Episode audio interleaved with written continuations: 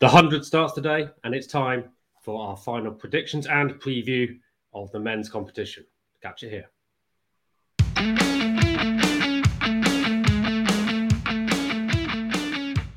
Welcome to the 100 Club. My name is Tom, and I'm joined again by Rich, and we're going to do our final last-minute predictions for what's going to happen in this year's men's edition of the competition. If you're new here, welcome. It's great to see you. If you like what we do, then you can follow us on all kinds of social media. Details just there. And we clearly appreciate a subscribe and a like, as per any other YouTube channel that you enjoy out there. Rich, how you doing? I'm very well, Tom. Very much looking forward to the return of the 100 tonight. I can see you've already got your London Spirit shirt on. I have, in anticipation of their game, of course, tomorrow against the Invincibles at Lords. But in a minute. Yes. Well, quite right. I was going to say, I hope that stays fresh for the next 36 hours or so. I'll do my best. Before that, we have the fireworks and the Ritz, the ritzy glamour, I suppose, of the opening game, which will be tonight, of course, which is the Southern Brave hosting the Welsh Fire. That's at 1900 UK time, so about midnight in India if you're watching over there, or about midday if you're over in the Caribbean or something like that, I suppose. And clearly Southern Brave are the defending men's champions, so that leads me to the first question, I think, quite neatly. Who is going to win the 100 for the men in 2022? Well, I think it'll be quite a different tournament in 2022 compared to 21. I see the availability of players as being a key issue. And I think the challenge for the Brave to repeat is the fact that their success last year was really built on a very strong bowling lineup. Yeah. And that bowling lineup has struggled for both form and fitness this time around, the likes of George Garton, Tim R. Mills. So I think that means that they're going to be at a slight disadvantage this time around. So I don't see them making the eliminator. I think it's going to come down to the Originals, the Phoenix, and the Invincibles making the postseason. Okay. And I'm going to put my neck out and say the Invincibles go on and win it. How about you, Tom?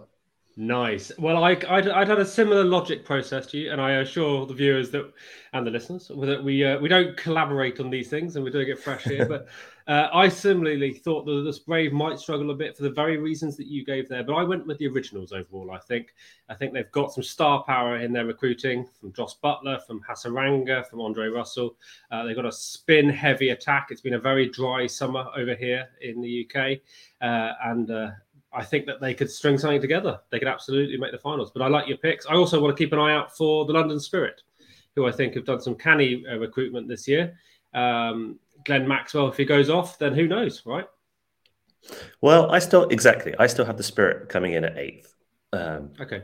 Maxwell. Well, you've beaten my next question there, which is which team's going to come last? Okay, so go. Well, let me build up to it. We'll go through the teams one by one, and you can talk about how you disagree. The Spirit I still have coming in at 8th. Yes, the batting is better. Maxwell will only be available for 5 of the games. When we did the squad previews, I did Ben McDermott huge disservice. Of course, he'll be opening batting for the team. The player of the tournament, the last big bash. But the bowling still looks too weak to me to really compete.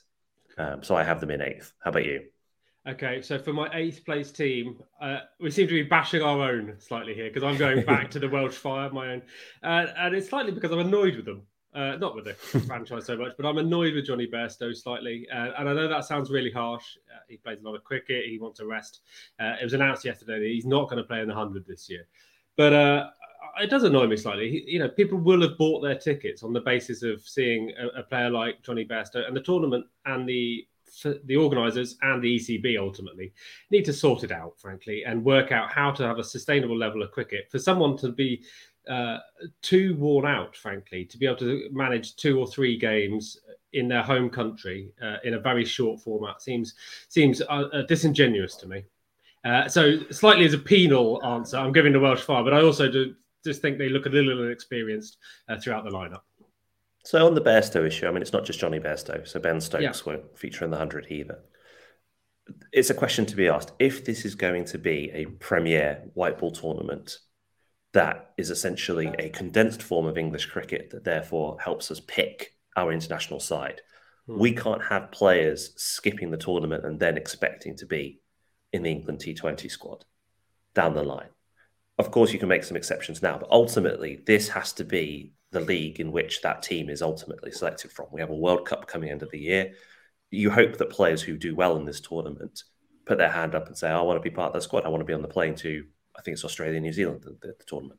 Yeah. October. So the question is, if somebody does have a particularly good tournament, and when it comes to selection, they decide not to include, Bairstow. I'm not saying they would. I mean, they probably will still include him, but I don't think he could have much to complain about by skipping the tournament. Ultimately, if this is to thrive in the long term, it has to have the best English white ball players playing in it. Otherwise, it's just not going to get that premier status. Imagine the IPL without Virat Kohli.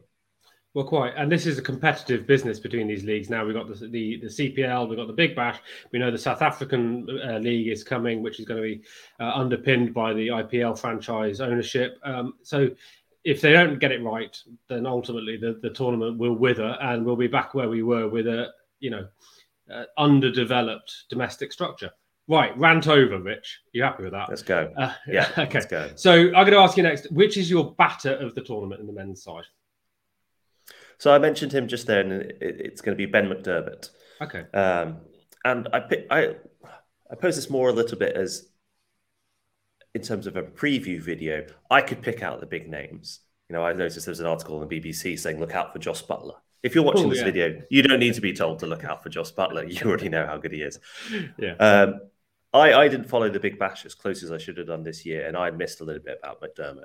And he was absolutely fantastic. All the more considering that he had to have surgery on his right testicle just before the tournament started, having been hit in the aforementioned. Yeah. 577 runs. He was voted player of the tournament. Then comes over, has a very, very good summer with Hampshire, 340 runs in the blast over the. And I think that if anyone's going to propel the Spirit to a better finish this time around, it could be Ben McDermott. So he's my batter to watch. Not necessarily he's going to be the batter of the tournament, but a guy you might not necessarily have closely followed if you're only sort of a casual fan of the Big Bash as I am. He could be great this time around. Yeah, I think that's a fair shout. And, we've been critical enough on this, on our previews of some of the mercenary Australians coming over, but he's absolutely done the business for the last 12 months. So, yeah, could pull it out. For me, I want to keep an eye out for Harry Brook as the batter. Not a hugely surprising name, perhaps, for a lot of players. A lot of followers of the game. He's been around a couple of years now doing big things, but I think he could go, he's got another level in him that we haven't quite seen yet. He's got plenty to fight for with the England World Cup team, as we've talked about. And in the midst of an interesting Northern Superchargers team featuring players like Faf du Plessis, I think he could really benefit from the sort of experience that around him and take him on to that next level. And clearly he's got all the talent in the world, all the power in the world. So it could be a great year for Harry Brook. Looking forward to it. Okay, let's flip to the other end of the pitch, as it were, and give us a top bowler to keep an eye on for 2022. So a guy I'm really looking forward to watching is Mohammed Hasnain of the Oval Invincibles. Incredibly fast bowler. He was reported for having a suspect action.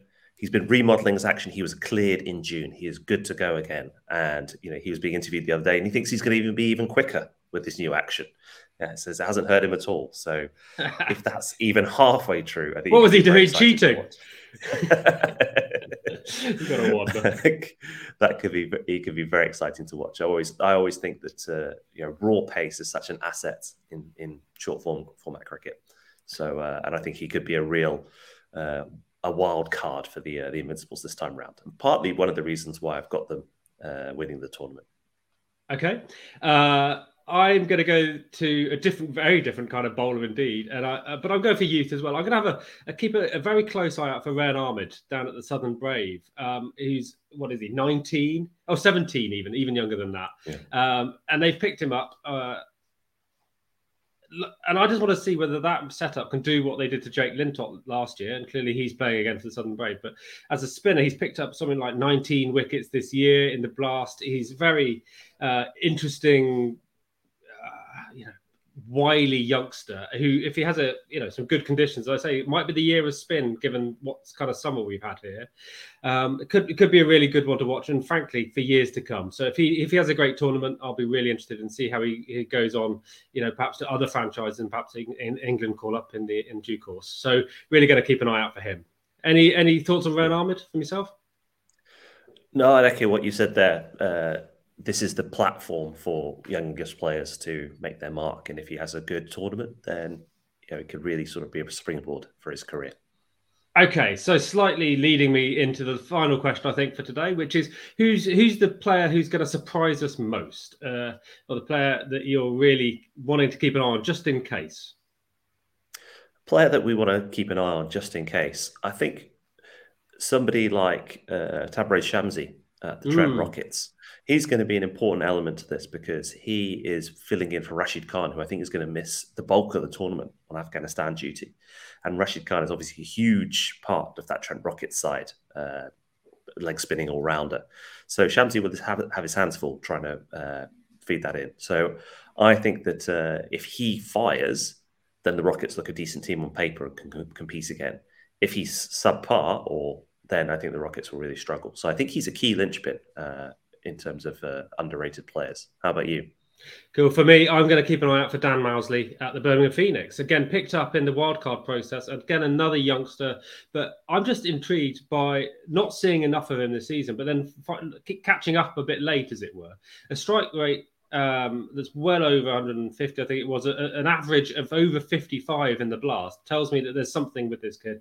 I want to see him get out on the pitch and keep an eye out. And if he goes off again, like I said, with Rehan Ahmed does what Jake Lintott did last year, maybe if Dan Mousley does what Chris Benjamin did last year, it could be, again, a really interesting prospect. In terms of youngsters, Henry Brooks is another interesting one at the Phoenix. He was drafted last year, but missed out due to injury. Has sort of a mixed season in the blast, but a lot of people who've seen him say he's got a lot of raw talent, so he could be an interesting one to watch too from a youngster's perspective. Yeah, and with Tom Abel confirmed as out of the tournament for a hamstring injury, I mentioned it in one of our previews. I think there's some space in that middle order, I think, for someone to come in and impress. So, Rich, go on. We touched on most of the teams there. We have the Brave and the Fire starting tonight. Tomorrow night we have the Spirit and the Invincibles we've both talked through. How about the Superchargers? We haven't mentioned them yet. Neither of us have them making the playoffs. So why are they missing out? Well, I did mention them in terms of my batter to watch, of course. Yeah. Intriguing team, I think I called them. And they remain that because I think they'll win plenty of games, but not enough to get into the eliminator. So I'm having them as sort of a mid-table pitch because I just think they perhaps have a little lacking in squad depth. They haven't got any of the England stars, as we know, and they're a little older. And I think, on their day, they might just lack a little star talent given some of the better teams. Does that make sense? It is. I had them coming in fourth too. Yeah, there's a lot of experience there, but I just wonder when it comes to those pivotal moments whether they quite have the star power, as you say. But I think they'll be competitive.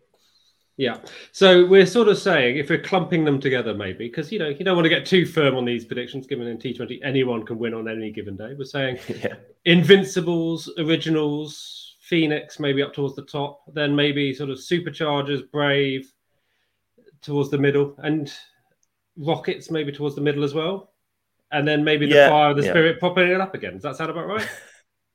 Yeah, well, that's just recency bias, though, isn't it? We're just looking at the table from last year. It could be completely different.